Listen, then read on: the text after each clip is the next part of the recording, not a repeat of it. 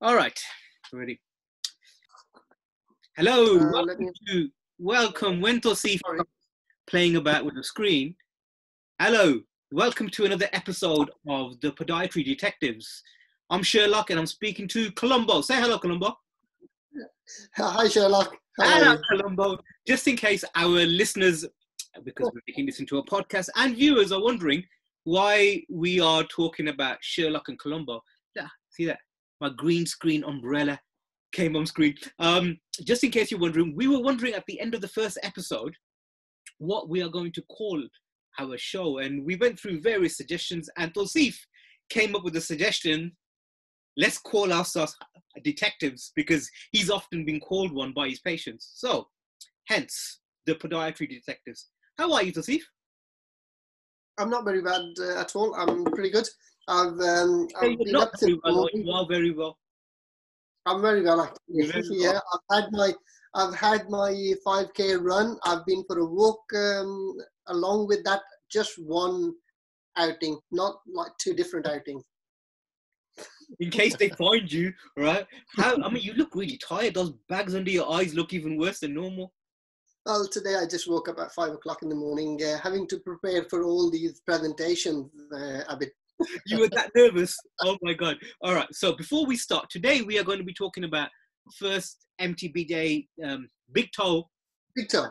big toe pain. But before we start that, I'm gonna put Tosif on the spot again. So at the beginning of each video, I ask him an uncomfortable co- uh, question, and I'll make him squirm in his chair a little bit. So today's question, Tosif, what is the guilty pleasure that you're looking forward to when this virus, coronavirus pandemic ends? Please make sure it's a PG version. Answer, please. So, what is your what is the guilty pleasure that you're looking forward to?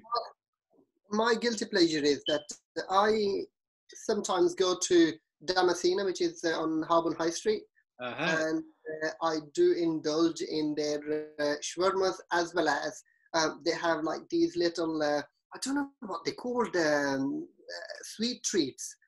Um, and there's like, pardon? Baklavas, Baklava. baklavas. And uh, they have like several selection of them. Mm. Um, and um, yeah, I, I, I like to have like one uh, uh, one of each, um, and they do make me sick afterwards. But uh, yeah, that's my guilty pleasure. What about yours? you can guess my guilty pleasure because that's where you find me on on like uh, two evenings a week uh is to um smoke shisha because that's one of my guilty pleasures. Although i know it's very bad for me but um i um i do have very mild flavors like watermelon and lemon but there you go. Um It still doesn't uh, doesn't mean but, but bear in mind it, it is my only guilty pleasure is like is like shisha or hookah. Okay shall we start the presentation mr Let's Sul- go. columbo let's go columbo Okay, let's start share the screen first. Okay. Right, let's go with the page one. Can you see the Can you see the presentation? let's go Let's play. so today, what we're going to do is that we're going to be talking about big toe.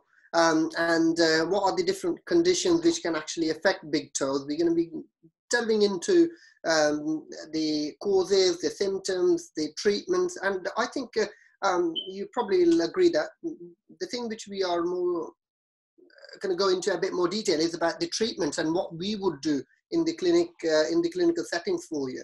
Yeah, um, this is some. I mean, something that we see a lot of. Um, something that can be poorly managed by certain health professionals, um, and it's it's it's definitely worth. I mean, if you've got if you've ever had any issues with your big toe, this presentation is something that you definitely want to refer back to a few times. Uh, to see if you want to move it on a bit, because I can't see any. There you go. Investigating big toe by the podiatry detectives. Uh, okay.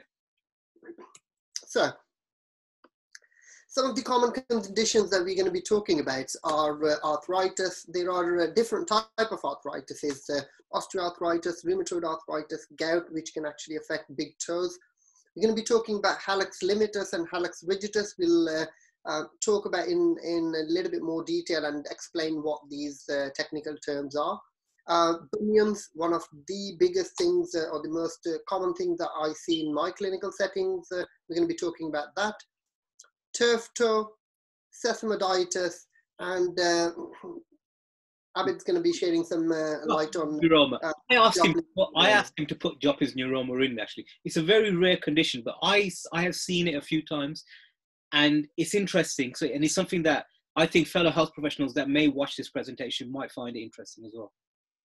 Well, personally, the reason I was uh, thinking not to actually include it is because um, I am uh, thinking that this uh, presentation, this video, this podcast is going to be uh, listened by our patients rather than the healthcare professionals. Um, and uh, that's why, and it is a rare condition, hence why I didn't include it. So I, I kind of focus on, I will on, talk on about it a bit later on, but Yeah. sometimes misdiagnosed as just bunion pain because this is actually on the site of the Mhm. um, where you would normally have a bunion. But okay, we'll, we will talk about it a little. Cool.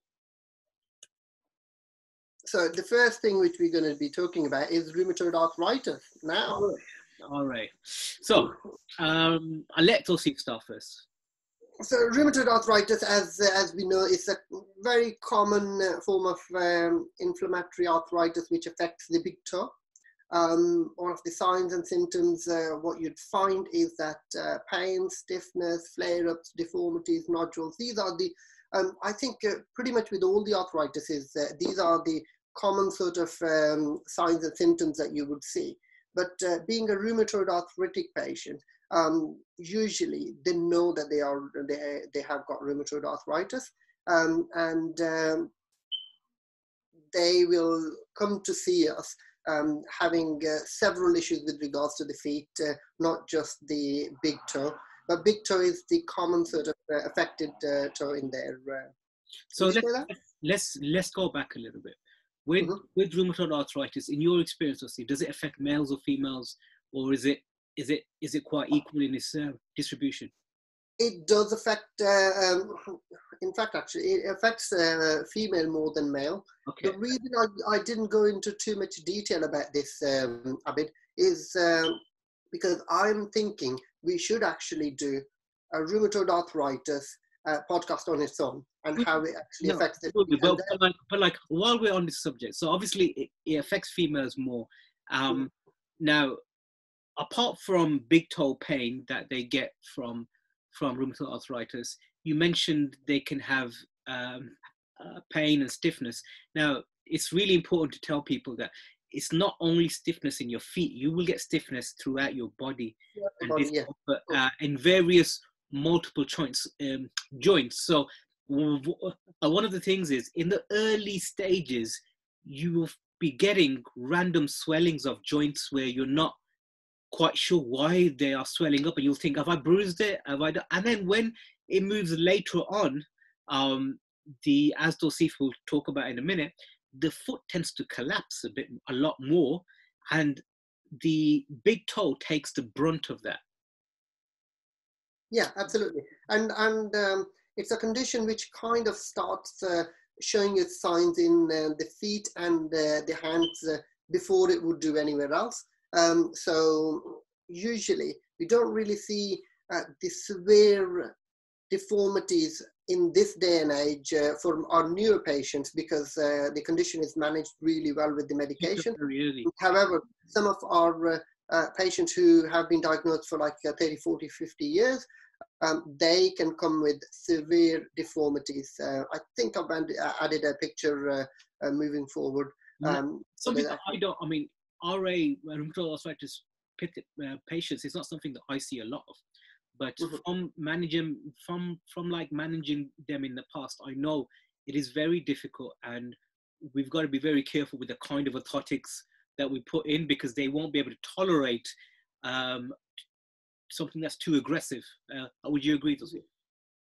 Yeah, so in terms of one of the things which I would uh, really like to uh, mention in the treatment section is that uh, I always talk to the patients about uh, um, when they have rheumatoid arthritis, um, 50, 60, or 70% of their uh, um, pain is managed by the medication and how good the uh, their disease control is and uh, how how is disease behaving. So if they're having a flare up, um, that needs to be managed with the the medication rather than um, uh, footwear changes or orthotics not going to. If, if somebody if somebody came to you and they came to you with big toe pain, and mm-hmm. they had rheumatoid arthritis, and you and you decided that one of your interventions was going to be an orthotic, an insole, would you look for certain characteristics in that particular orthotic?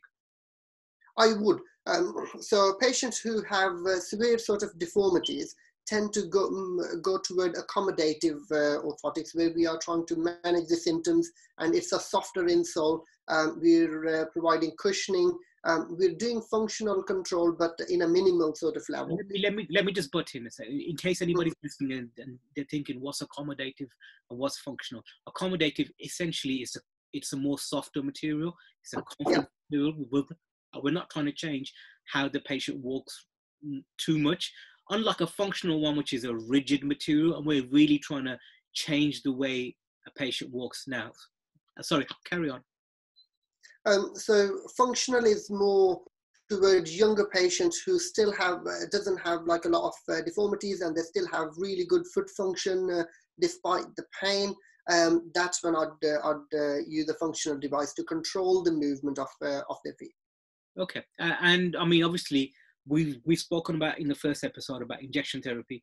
Injection therapy for first MTPJ um, pain for rheumatoid arthritic patients is a great treatment option. Uh, keeps them going for some time. Actually, would you agree? Yeah. So generally, if the um, disease is uh, diagnosed really early and managed really well, then uh, the damage to the joints is uh, minimal. However, if somebody hasn't been diagnosed for uh, uh like a year or two years, some of the damage that you end up causing to the big toe or any joint um, cannot be reversed. Uh, so hence why um, the injection therapies and stuff like that um, is quite um, quite helpful. Okay.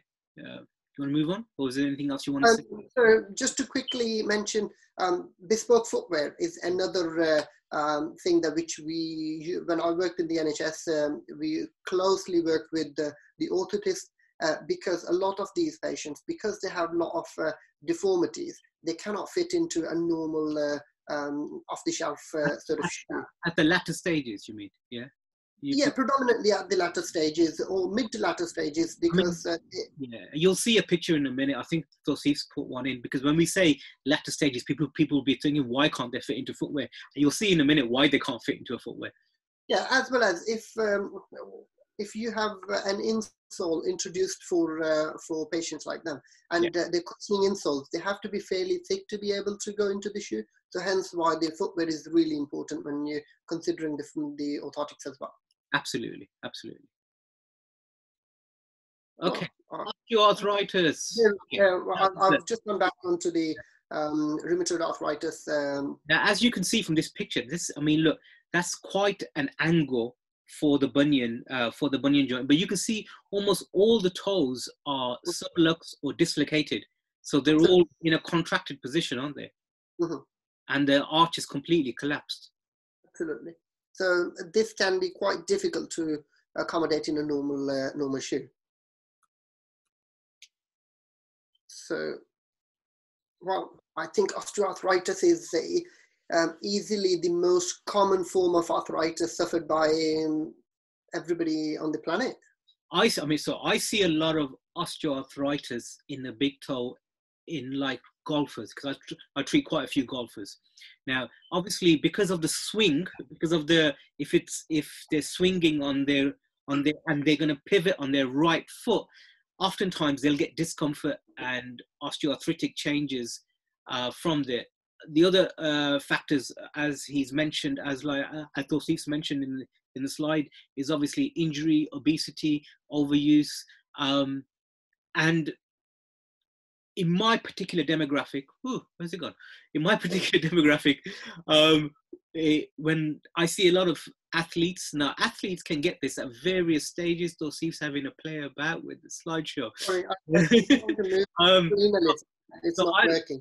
I've seen it in um, I've seen it in cricketers, I've seen it in footballers, Um, I've seen it in a few footballers actually. Depends on how many times they keep on, um, uh, how many exposures they have, how many kicks they have. But often it can also happen post injury. So you've kicked somebody else's foot, you've kicked their stud, you've caused you've caused a sprain or you've caused some micro damage within that joint. Um, it heals, but it doesn't quite heal, and then you get uh, over time it happens again, and you get osteoarthritic changes within there. Um, what kind of demographic, what kind of patients do you see with osteoarthritis in the big toe? I think uh, generally um, the ages uh, would be like middle to late uh, 50s, 60s. Uh, you start to see the onset of these uh, things. It can be earlier, um, it can be later as well. Um, it's very much uh, associated with overuse. Um, so if you've got functional abnormalities or if you are using a particular joint, we're talking about a big toe joint, if you're using it excessively and if your job involves uh, where you are uh, hyperextending it, if you're moving it all the way up, uh, um, that overuses it and causes, um, causes the damage. Also, let's let's talk about a little bit about like biomechanics. If you've got very tight um, hip extensors, um, uh, calf muscles, hamstrings, you will end up loading more onto the ball of your foot more during a walking, normal walking or running gait. And that can lead to my, that could lead to an overuse injury over time. Um, it's a contributing factor, and it's often we. I mean, I often try and address that as well as because as well as the localized problem. Um, but you are right. It is it is very much overuse. Um, tell me about how you treat it in your clinic. Um, generally, it often comes with a lot of other things that we're actually seeing, and uh, it doesn't come in as uh, mm, as a standalone uh, big toe problem. So you'd see that they might have past foot type, flat feet. Um, uh, they might have reduced uh, range of movement because uh, of the damage in the joint. So usually the treatments that what we mentioned here is painkillers. Um, they can be quite helpful. Exercises, gentle mobilization exercises, uh, strengthening exercises for the toe is quite a good one. Um, if it's, I, I, talked about hallux limitus moving forward, which is a condition um, which can be arisen from osteoarthritis. Um, and we mentioned some of the treatments there. Um, mild sort of mild to moderate arthritis responds really well to the injection therapies. Severe cases not so much because there isn't any joint um, uh, joint space left for you to inject anything. Um, orthotic therapy does uh, a fairly decent job of it uh, uh along with the footwear and like I said, we're going to be talking about hallux limitus and hallux rigidus, and I think that's where our, uh, we'll go into the treatment a little bit more there. Okay. Um, I mean, generally, you just went through all the treatments. In my, what I normally do is I will start off with some custom orthotics. Uh, mm-hmm. They tend to have a first met, um, cutout, so they'll mm-hmm. have a space, and I might give them a, a varus wedge. So that means I'm tilting the front part of their foot. So, uh, and that's built in intrinsically into the orthotics. So, so they're not putting too much weight on. Um, Are you talking about the forefoot or the rear foot? the forefoot. So I'm going to give an intrinsic wedge on the forefoot and I'm going to tilt the forefoot as well as uh, I may I may or may not do anything to the rear foot of the orthotic. I might just give it a supportive arch support.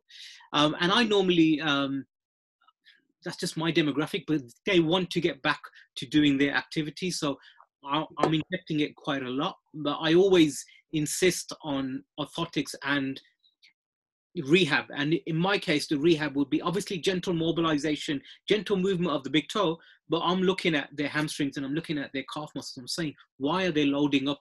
Um, it might be something specific. So if I'm seeing a golfer, um, I don't know anything about golf, absolutely nothing, because I think it's the most boring game in the world. But I do know some physios that see a lot of golfers. So I might send the patient to a particular physio who who can have a look at their swing, have a look at the biomechanics of their swing, and see, okay, is this something that we can change? Um, because they want to carry on doing that particular activity. That's their end point. Um, if you had somebody who's not a sporting person, all they want to do is just walk for the walk with the dog. Insoles work pretty well, and a change of footwear, obviously. Um, we at uh, Movement Therapy Clinic, uh, we quite blessed that uh, we have uh, um, osteopaths, we have strength and conditioning coaches, we've got several physiotherapists in-house in the uh, in the um, clinic uh, where we can actually refer to the appropriate person for them to actually have a look at up the chain and help you with your rehab plan. Okay, cool.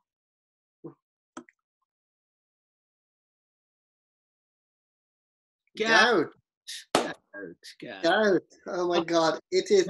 I, I read a quote on uh, on gout, and um, somebody said that uh, they've been in a war, they've been shot at, they've been, uh, uh they had broken bones, they had broken skull, and the pain of gout was worse than the pain of all of them things.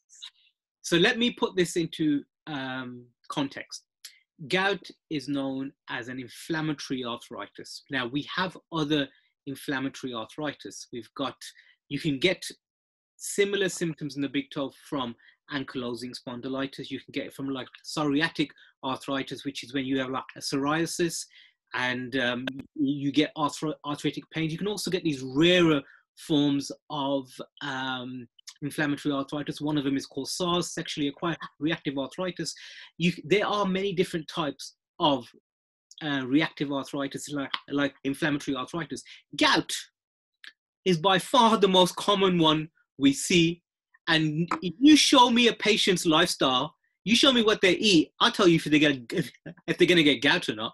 You know, gout gout is one of those things. It does not uh, uh, discriminate. It doesn't matter what you are. If you eat poo, right? You're gonna get you're gonna get gout eventually. It's just a matter of time. Or if you're a heavy drinker, you are gonna get it. Um, and obviously there's all other factors. He's put. I mean, he you've put down there high purine diet. Uh, we know red meat, red meat, red meat, shellfish. Uh, um, yeah, all these uh, alcohol um, and uh, fish yeah. as well in, in general.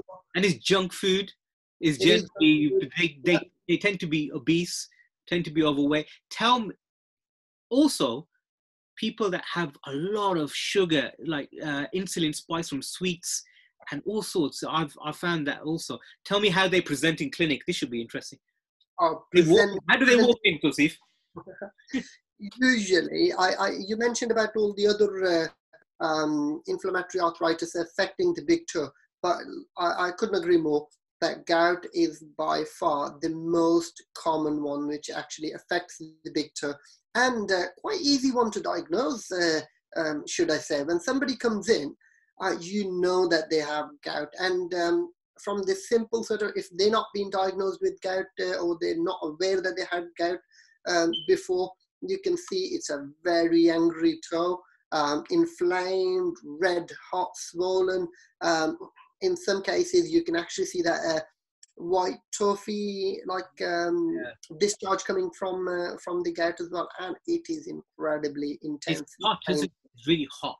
So um yeah. okay so first of all the patient will be struggling to walk.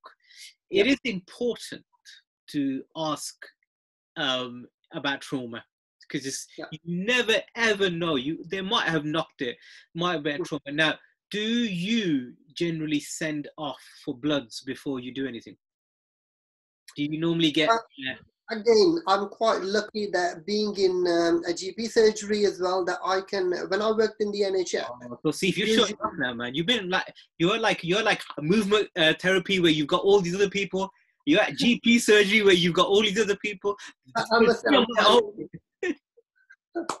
Well, when I worked in the National Health, um, it used to be easy because they've been diagnosed. I can actually access their uh, um, notes, uh, their blood tests, and everything uh, uh from wherever they were. And it gives you a very good uh, idea, and you can diagnose it easily. But being uh, with the GP in a GP surgery, I can easily send them to the GP, get them diagnosed. Um, and what they need is they need um, immediate anti-inflammatories, and I generally get them to start off on uh, whatever they prefer, ibuprofen, naproxen, whatever they use. They, they start go on that um, to start off with while they're having the blood test. Um, I can never pronounce this. Uh, it's, I think I missed uh, the L there. It's colchicine. I was, I, was, I was, actually wondering what you've written down, what you've written down, but I thought I thought I'd be quiet. it's a typo, actually. that that's uh, if if somebody had a flare up, they generally go onto the um, onto that medication fairly straight away, and that's uh, uh, for um, just after the onset. But if they need management as a long term, um, and uh, they can't control what they eat, and they're not being careful in terms of the drinking and stuff, then they have to go into a low dose um, allopurinol to yeah. be able to manage uh, their gout. Allopurinol is a tablet, it's a uh, systemic medication. Um, so when they first come to me, uh, and if I've got a if I've got a good idea, I would do exactly the same as you. So I would put them onto, I would ask them to take anti-inflammatories and write a letter to the doctor. I want to see a blood test uh, because normally, because I, in, or I'll take their bloods as well. Sometimes because I take bloods all the time, um, I send them off to a lab in London and I get the results in two days. But they have to pay for a private blood test. So sometimes they just go to a, a NHS doctor. Um, I give them a lecture about lifestyle. Um, a proper lecture, I, I proper finger wagging.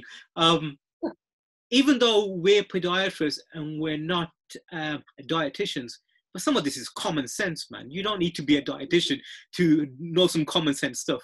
Um, and um, at a later stage, you put steroid injection here. I do a lot. I have injected these, and I'll probably inject one or two a month, but at least one a month um, and what I normally do is I put the needle in first. I get an empty syringe and I'll try and mm-hmm. suck what's in there. You you'll see what comes out. It's discharge yeah. with it's like lumpy discharge. Take that mm-hmm. out and then leave leave the needle in there and then put then put some like a steroid in there. Um, yeah, it works quite well actually um, because um, as we know that steroid injection, um, the steroids are anti-inflammatories and uh, having that localized medication um, just speeds up that process of yeah, uh, calm this calms just calms it down. Uh, but this i mean this gout unlike the other uh, inflammatory arthritis that i spoke about this is really lifestyle related. The other the other inflammatory arthritis is um, sometimes patients don't have a patients don't have uh, you don't really know why people would get some of uh, um, hereditary is one of the main um, main thing, but apart from that, we don't really really know why one would develop um, inflammatory arthritis. But yeah, um, and you um, treatment, I think uh, footwear advice would be great to start off with. Um, orthotic interventions for acute cases, of course, you're not going to give an orthotic, um, but uh, once if somebody had a recurrent sort of uh, um, gout um, onset uh, gout attack on their uh, big toe, that leaves with the lasting sort of damage um, to the joint.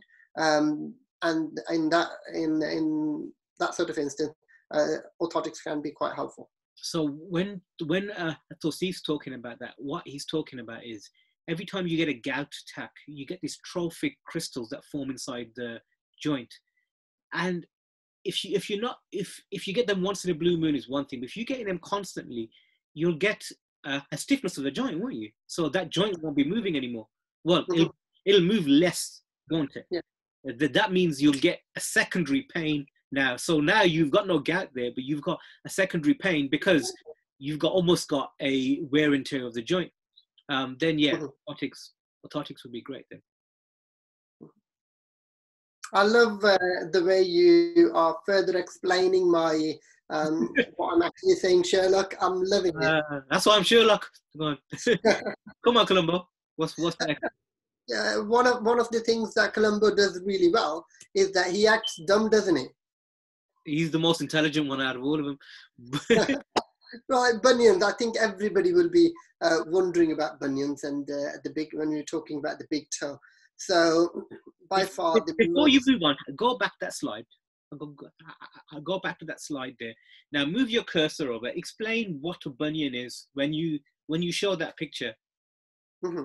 So uh, like move your cursor. I can't even actually see my cursor. You can't see your cursor. Ah. Let, uh, forget about that. Uh, I think. Uh, so it's, bunion, it's a deviation of the toe, isn't it? Okay, yeah, everybody would know what bunion is. It's just uh, a lumpy, big, uh, lumpy foot, uh, like toe on uh, on their on their feet, Um, it's a deviation of the toe. Um, can come in uh, several stages. Stage one, which is early stages, two, three, four. Um, in a fourth stage, uh, the toe would be like underriding and or overriding all uh, the other toes. So, so yeah, that's what a bunion is. Okay, cool. So, right, causes and uh, treatments for the bunion. So, um, exact causes unknown. Um, hereditary. Um, it, it is very much hereditary. I'm going to ask you a question about uh, uh, one of the other things uh, and see what you think of it. Um, secondary to rheumatoid arthritis. So patients who suffer with rheumatoid arthritis uh, is a secondary uh, to that. Um, now, we all talk about this, that um, your shoes are going to make um, your bunions worse, or I've been, or patients come to you and say to you that, um, right, I've got bunions because I've, I've been wearing uh, high heels all my life or I've been wearing uh, rubbish shoes all my life. Now, what is your take on footwear affecting the bunions? Um, I am st- I'm still of the old school mentality that it is a factor. Uh, just because if I just look at it biomechanically, if you put your foot in that position, if you narrow the toe space over time, and if you wear that particular shoe for six, seven hours a day, um, you are going to physically cause. I mean, we know from like Wolff's law, which is if you maintain any structure in a certain position, it will adapt. So um, if you maintain the foot in a position, it will adapt. Um, so I I am still of the I am still of the thought process that footwear can be a causative factor. I do think, however, biomechanics is something that we don't address more. I think there is.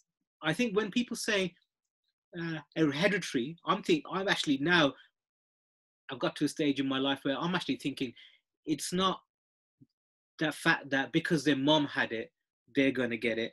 I actually think it's because of biomechanical like structures further up in the chain that the reason why they're getting it because they're putting more um, they're putting more force within that. And that may have something to do with hip rotation.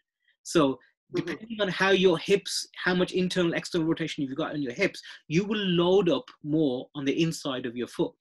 Um, but yeah, you you're completely right. What's your thought process on it? Do you think that footwear footwear is a causative factor? I think it's definitely a contributing factor. Um, especially when it comes to the symptoms and uh, stuff anyway. Um, however, the evidence or the research behind it is, uh, is very weak. Now that could, that could be for two reasons.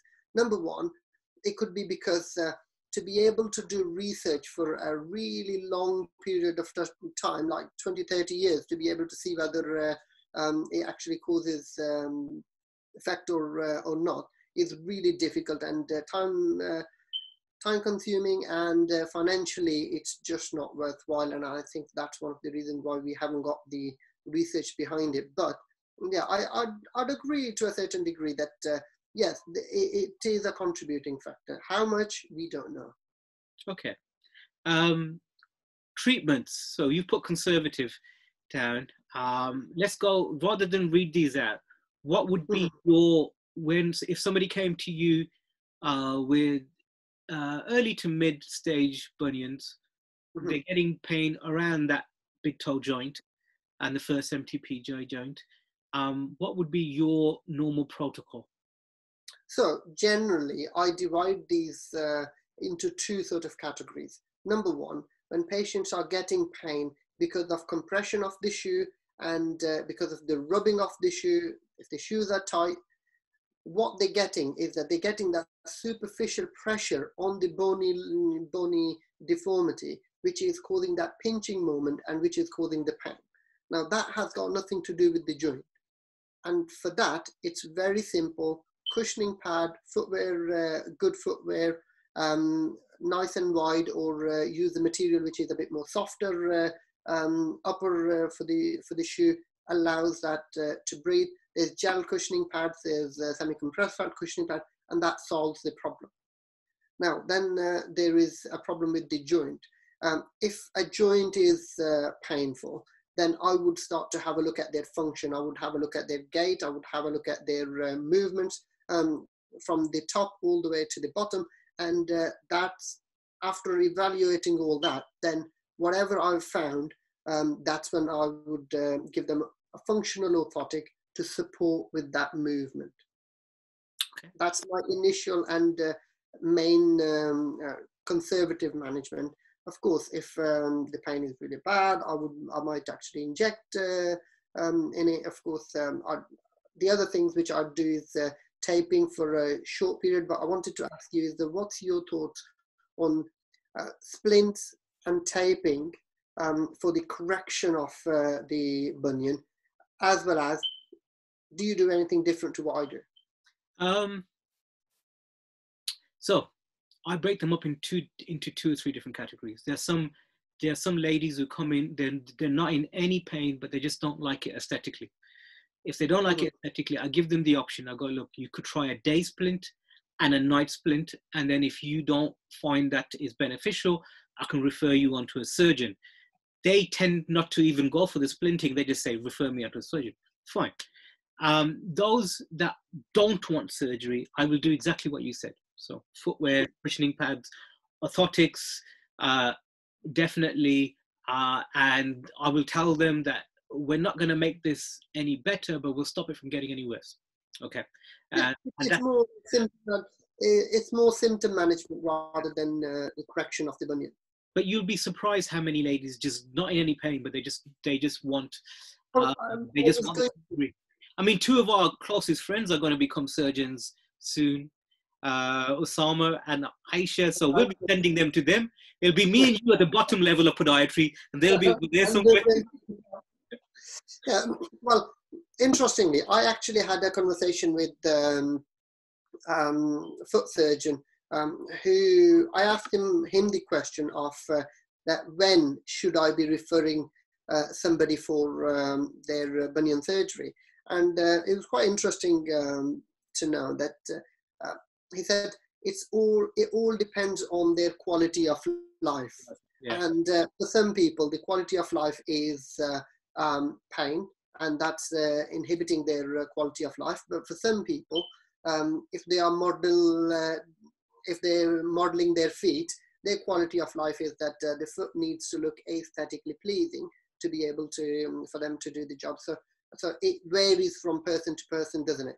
I think. I mean, I, this is something that I have a particular passion in because I think that not bunions, but I have a particular passion in the psychosocial impact of of foot conditions on a person's psyche. So I don't think that people, I don't think podiatrists in general take this seriously. So we are trained to treat pain, all right, generally pain. But when somebody comes to you and says, "Look, I can't sleep at night because I don't, I'm not because I'm in pain. I hate the shape of my feet. I hate the size of. I don't like looking at them."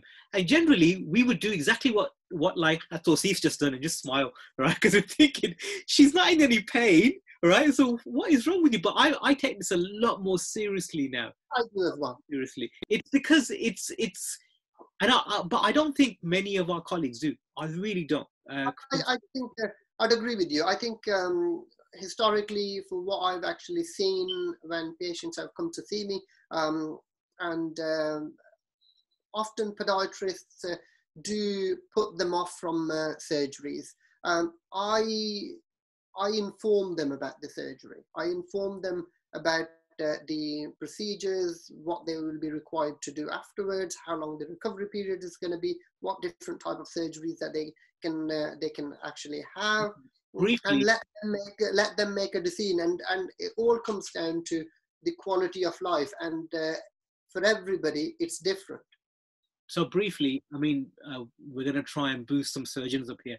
Which are the surgeons that you tend to like refer to in Birmingham? Well, uh, my local surgeon, which is um, in uh, Edgbaston Priory, is John Malik. If there is anything uh, regarding the forefoot bunions, uh, lesser toe sort of surgeries, I would refer them to John Malik. Um, Mr. Goswami is the one which I did a uh, um, few months of shadowing uh, um, around with him, and he's a foot and ankle orthopedic consultant. He um, he's uh, in Sutton Coldfield, and he does midfoot and rear foot surgeries uh, um, as well as he works for Walsall uh, Hospital. So that's the, who I refer to. I I have three surgeons that I refer to. Uh, Stuart Metcalf in Birmingham, uh, brilliant, brilliant surgeon. Um, there is uh, Trevor Pryor, who I send certain certain patients to, or like Ola Natpadia, who doesn't treat that many patients now, but also brilliant. Um, and then if they, some patients come and ask for like minimally invasive surgery because they've seen it on YouTube, and then I send them to our man Kaisar Nazir because uh, he he does minimally invasive surgery. Um, so I'll send him to him. So those three are in London, and Stuart Metcalf is in Birmingham. I've never, I mean, I don't know about you, but I've never had the urge to become a surgeon. Um, I don't know if you've had the urge. It's not. It's not something that I really. I did consider it many many years ago, um, but it's not something that you have to have a passion in it. If you don't have a passion in something, you just don't do it. I think. Uh, I think uh, it takes a very long period of time, and yes, you need passion, and you need passion and that same sort of drive for a long, long period of time. And I think uh, I'm too old for it. I've got kids now. Old. What are you chatting about? Look at those young, handsome looks. You can you you you're no more than 22 years old. But anyway, but I I mean like my my passion lies in like in sports medicine, not in surgery. But I don't think I don't I I'm not an advocate of surgery, bone surgery. Um, I'm, neither am I. I and I think I like yourself. I'm much. Uh, uh, more involved in sports, and that's where my moving forward. That's where my uh, focus is um, toward um, and that's why I enjoy doing so. Okay. So yeah. Do you want to move on? What have we got left?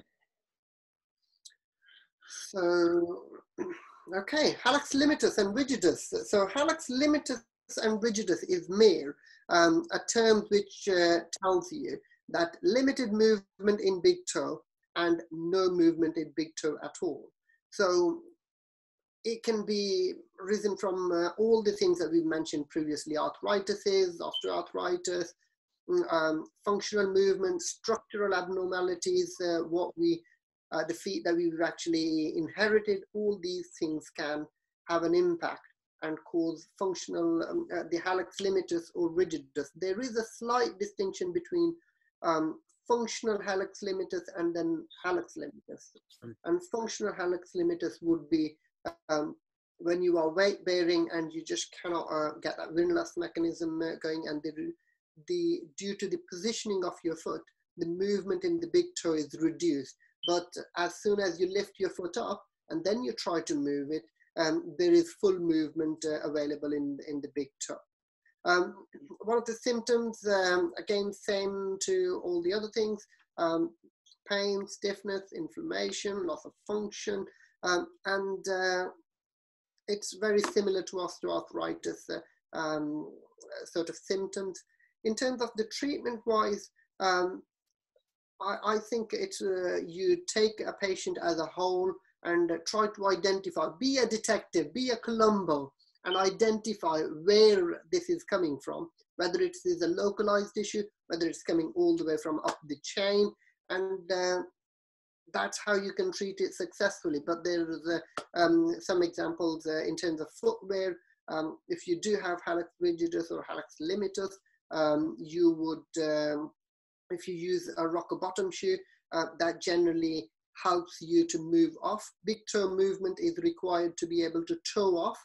So th them sort of shoes, uh, stiff uh, shoes, they help you to do that. Um, orthotics, I use um, orthotics very often. As you mentioned with the first ray cutout, uh, um, it's very much, again, dependent on where it's coming from and then treating it that way. Um, injection therapy, again, the same uh, thing as we mentioned before. If there is uh, mm, um, if there is localized pain, it's inflamed, it's causing uh, trouble, um, and it's limitus. Limitus meaning that it still has some space in the joint for you to kind of inject in um, when it becomes rigidus, uh, then there isn't any um, any space in there, and it's really difficult to get in there and inject. And uh, my experience hasn't been great. Uh, not that I've injected a lot of uh, um, rigiduses, but uh, usually I've seen people who been to somebody, had an injection, and uh, that flared up the um, symptoms even more. Um, surgery is the one which I want to talk to you about. Is that uh, uh, in rigidus, um, a lot of the time that you actually get that dorsal lipping, and uh, that's bony development on the top. Now, when would you consider uh, sending them for a surgery? And um, we know that uh, it, it's a progressive condition. It's a progressive condition. Limitus turns into rigidus, and then rigidus goes into more fixed when, and fixed. When fixed and when footwear and orthotics haven't haven't had an effect on their lifestyle, and they still are not able to do the activities that they want to do, then I would consider referring on to surgery. Um, Mhm. I, I would agree with everything that you said uh, about both conditions. Um, I find when I when I see this, you, you'll often see this, and uh, Tosif may agree with me, may or may not agree with me. Sometimes when a patient presents with with with heel pain or arch pain, they often have hallux limitus. They have more because they're because they're having to load other structures up. So when your toe hasn't got enough movement up, something else is going to compensate, uh, and that could be various structures. Um, one of the things also is if you've got limited motion um, in your cuboid joint, which is on the outside um, of your foot, you could whip into your uh, first into your big toe a bit quicker than what you would normally do. Uh, that could lead to wear and tear and lead to hallux, limitus.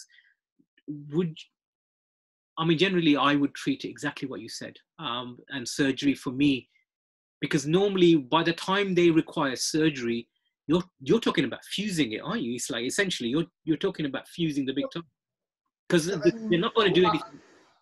Depends on how much damage has already been done to it. So basically, uh, the reason I, I said that is that uh, I've had some uh, recent sort of experience uh, with regards to the, the dorsal lipping. So Mm. if you have an X-ray done and the X-ray shows that there is a decent sort of joint spacing in the in the joint, or the quality of the joint is rather good, but they have a little dorsal lipping on the top. So if you've got a joint which is getting blocked from the top, Yeah. then what happens is that by just literally shaving off the bony prominence from the top, The just improves um, improves the um, the Um, considerably, um, and uh, it's a fairly decent and uh, quick recovery as well, with very good success rate. Okay, I, I mean I have no I have no knowledge of it, but Yeah.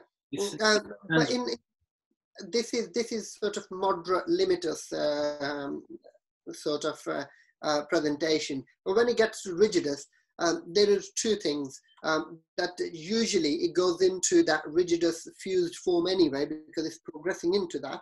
Um, so you might not require a, a surgery. Um, all you do, if I, I, I usually try to remove the movement. So my orthotic would uh, um, have like a fixed sort of plate under uh, uh, under the big toe so that uh, it doesn't move anymore. And the, the less the movement, the less the pain. okay, cool. Have we got anything left? Turf toe, I'd like you to talk about the turf toe, please. turf toe. Okay, it's essentially a sprain. It's it's essentially a sprain of the plantar capsule. So it's it's it's the first MTPJ um, structures. That includes the plantar plate, includes the collateral ligaments, includes uh, a lot of the a lot of the structures within there. Happens a lot to athletes. So during the push-off stage, so you're going to send your um, send your joint into hyperextension, and it can be managed very effectively by just reducing the swelling. Um, and you may need orthotics. I see this quite a bit because I see athletes, I've seen footballers with this. Um, I'm recently been treating uh, a couple of like decathletes, um, and one of one one of them had turf toe, uh, and they would present with just horrible pain and stiffness um, around around the big toe. Um, I've never had to send anybody off for surgery ever. Uh, it can be managed quite, but we I might I sometimes have changed. It's really hard with certain athletes because with athletes they're very particular about what goes in their shoe because they it's all about performance more than anything else. So it's yeah. it's been uh, it's been an interesting conversation when I've had to give them orthotics. So I've had to change them a few times, and I don't really mind as long as the patient is happy with it. But you can if you are getting if you get your foot in that position at any stage in a sport that you play, or if sometimes in a, in a rugby player, if they're in a if they're in a rock and they get pushed, their toe will be forcibly pushed into that position. Um, it can also cause that kind of damage. Um, yeah, so we've moved. You know, when I first qualified, we would talk about price, uh, which was mm-hmm. uh, protection. Um, what's protection, rest, eyes, compression, elevation. Yeah, then we moved on to like police, didn't we? So police was yeah. uh, uh, protection, offloading, uh, and all the rest of it. Now, you know what we've gone into now? Peace and love. Peace and love. Peace and love, bro. It's completely changed. they've given us a new acronym, and I'm going to go through it at like a different time. But now we're talking about now. One of the things is when you have a sprain, you're not supposed to give anti-inflammatories. You're not supposed to put ice on it because they want inflammation to occur so that the healing process, uh, like um, kickstarting. But if you ever watch a Premiership football game and you see a footballer get, they always put an ice pack on it, and these people are the best doctors in the world. So I don't know about this. Um, just like me, they probably haven't heard about uh, peace and love. they have, trust me. Um, but yeah, it's it's just managed as as like a sprain, and it's not it's not a chronic thing generally. Unless a patient's constantly getting it, then we'll have to start taking some X-rays and an MRI to find out what's going on. What about you? One of the,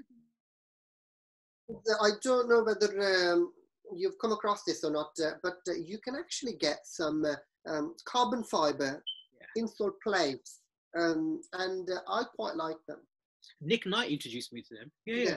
yeah. yeah. They they they generally um, they don't take a lot of space in the shoe, and uh, they uh, they can provide that stiffness uh, even in the shoes that, uh, which are really tight or uh, which um, are really um, doesn't have a lot of space. I gave them to one of my 400 meter sprinters once. Mm-hmm. Uh, about they must be bouncing around. but anyway, yeah. yeah. But yeah, I think that covers turf toe really, unless there's anything else you want to add. No. Sesamoiditis. Okay, so Steve, what are sesamoids? Well, sesamoids are little bones uh, which are present in the tendon uh, which attach to a bone. Um, so sesamoids, we've got sesamoids all over the place uh, uh in our in our body, but the ones which we are talking about are uh, right underneath the toe. Aha, aha. The two right underneath the toe that place inside a tendon. Um, I this so we normally diagnose this by palpating. So when when we palpate it along, um, some one of the things that can happen. We've mentioned ditus, meaning there's inflammation. Mm-hmm. Um, you can get bifurcate. You can actually get it breaking off as well. Um, you can get fractures and stuff like that.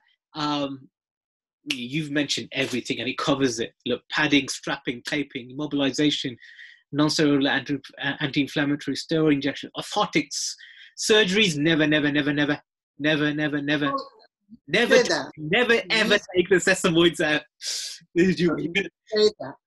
you say that, but I had uh, a few months ago, I had a patient, a young lady um, who has been suffering with sesamoiditis, um, hypermobile, um, a lot of movement in her um, in her joints, um, had uh, all the things apart from the surgery. Um, she had uh, guided injection from the dorsal aspect. She had guided injection from the Royal Orthopedic from underneath. Uh, um, like all these top consultants doing uh, all these things for her, but she was in uh, still in severe pain, and uh, I was the one who referred her to surgery. Okay, how is she getting on now? Well, I haven't heard anything uh, just yet. So, so I, I, I am of the opinion that those are like um, pivot points. I think they're essential. Uh, those two little bones. If I think if you take it out, I think you that like force. We know from physics, force doesn't go away. force is Mhm. just transfer somewhere else. Okay, uh, and somewhere else that may lead to something a bit more substantial. Um, I'll be interested to see how that lady, how that lady gets on. I I am not of the opinion that surgery uh, for sesamoid discomfort or pain should ever be done. Um, but I am not a surgeon. Well, so- like I said, um, she had anything and everything done, um, and uh, without any success. I'll be interested to see what kind of outcome she gets. Let's see what kind of outcomes. uh, Let's see if her symptoms have have alleviated or have they increased, uh, or if she, if she's now got a secondary issue um, because of that. But that'll be interesting. Um, this is really diagnosed by palpation, isn't it? I mean, Yeah, can, usually I, I think uh, um, you can have X-rays and um, stuff later on, but usually nine out of ten times you can uh, mm, you can really diagnose it with uh, palpation. Often you know that uh, if there is a deviation of uh, the big toe joint because of bunion and stuff like that, you can see that it's not fitting into the groove that it needs to fit into. Um, I've got an image there which um, basically shows sesamoids uh, and where they fit in and as soon as they're like uh, move off their um, place, then they can come into like the, we have a little ridge underneath the MTPJ, haven't we? And um, as soon as they come underneath a ridge, uh, that's when they start to become symptomatic. cool. Yes. Well, you wanted to talk about um, Joplin's neuroma. Go for it. Joplin's neuroma, um, very rare, but it is a traumatic neuritis. So it often occurs right on the side of the big toe. Mhm. It's inflammation of a nerve, very much like a uh, Morton's neuroma, which is what we're going to talk about in the next episode. Uh, but is usually caused because of a trauma that is that has occurred to the big toe, often misdiagnosed as a bunion pain, settles very quickly with very small amount of injection. Um, sometimes conservatively, just just leaving it alone for like a little while, just giving some anti-inflammatories. But it is something that um, I've only, you know, you know, it's like one of those things that if you only have a hammer in your toolbox, everything looks like a nail. Okay, so it's I've only really started to pick these up in the last couple of years because I learned about them. Before that, I would have thought it's just there's just random bunion pain. So it's like one of those things that once once you know that such a rare condition can occur, and when you go through the history, you realize a traumatic they banged it, something happened, and now they've had pain for two or three. They've had pain for like six to eight weeks, and they can't understand because there's no bruise there. But they're getting these pins and needles, they're getting these shooting, they're getting all the neural symptoms that you would suggest, and you look at it and you think, what's going on here? And a couple of years ago, I wouldn't have known, but now, now that I know, um, I have seen it a few more times. But yeah, um, Joplin's neuroma, something that can happen, can happen. Right.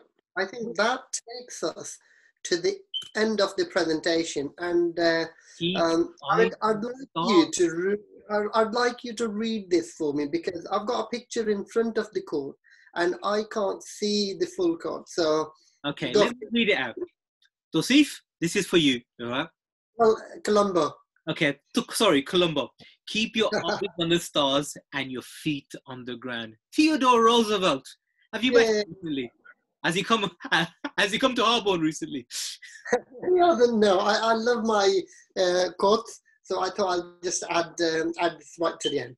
Well, I hope all the viewers and listeners found this episode helpful. Our next episode is going to be on Morton's neuroma, um, and we're going to carry on doing this until we are um, we are let loose out of the lockdown. Uh, Absolutely. is there anything else you want to add, Tosif? Well, um. I've been I've enjoyed the I've enjoyed the enjoyed the first episode as, as well as this one, and I think since that um, I've I've started watching Columbo again. Being being at home, um, I I've uh, I've started uh, watching uh, Columbo and uh, one more question. And I think uh, I think he's he's fantastic. So I have to, I have to buy, I have to buy a blue coat, and you've got to buy like a cream coat now, because that's what they wear, don't they? I, I did start to take some pictures with the binoculars and stuff like that, uh, um, magnifying glass. But uh, I think uh, that's a very good idea. I'm going to invest in uh, one of these uh, coats, uh, and um, we we ought to actually dress up and then sit down. Yeah. Well, you're going to be. In, I, I I won't have to do too much because all I'll have to do is just look like a tramp, and I'll be Columbo. but you'll have to dress up. Uh, I, I listen. I don't mind dressing up. It's one thing I enjoy doing is taking care of myself. So that's all good. Um, yes, let's. I'm going to stop recording. I will speak to you soon. Great.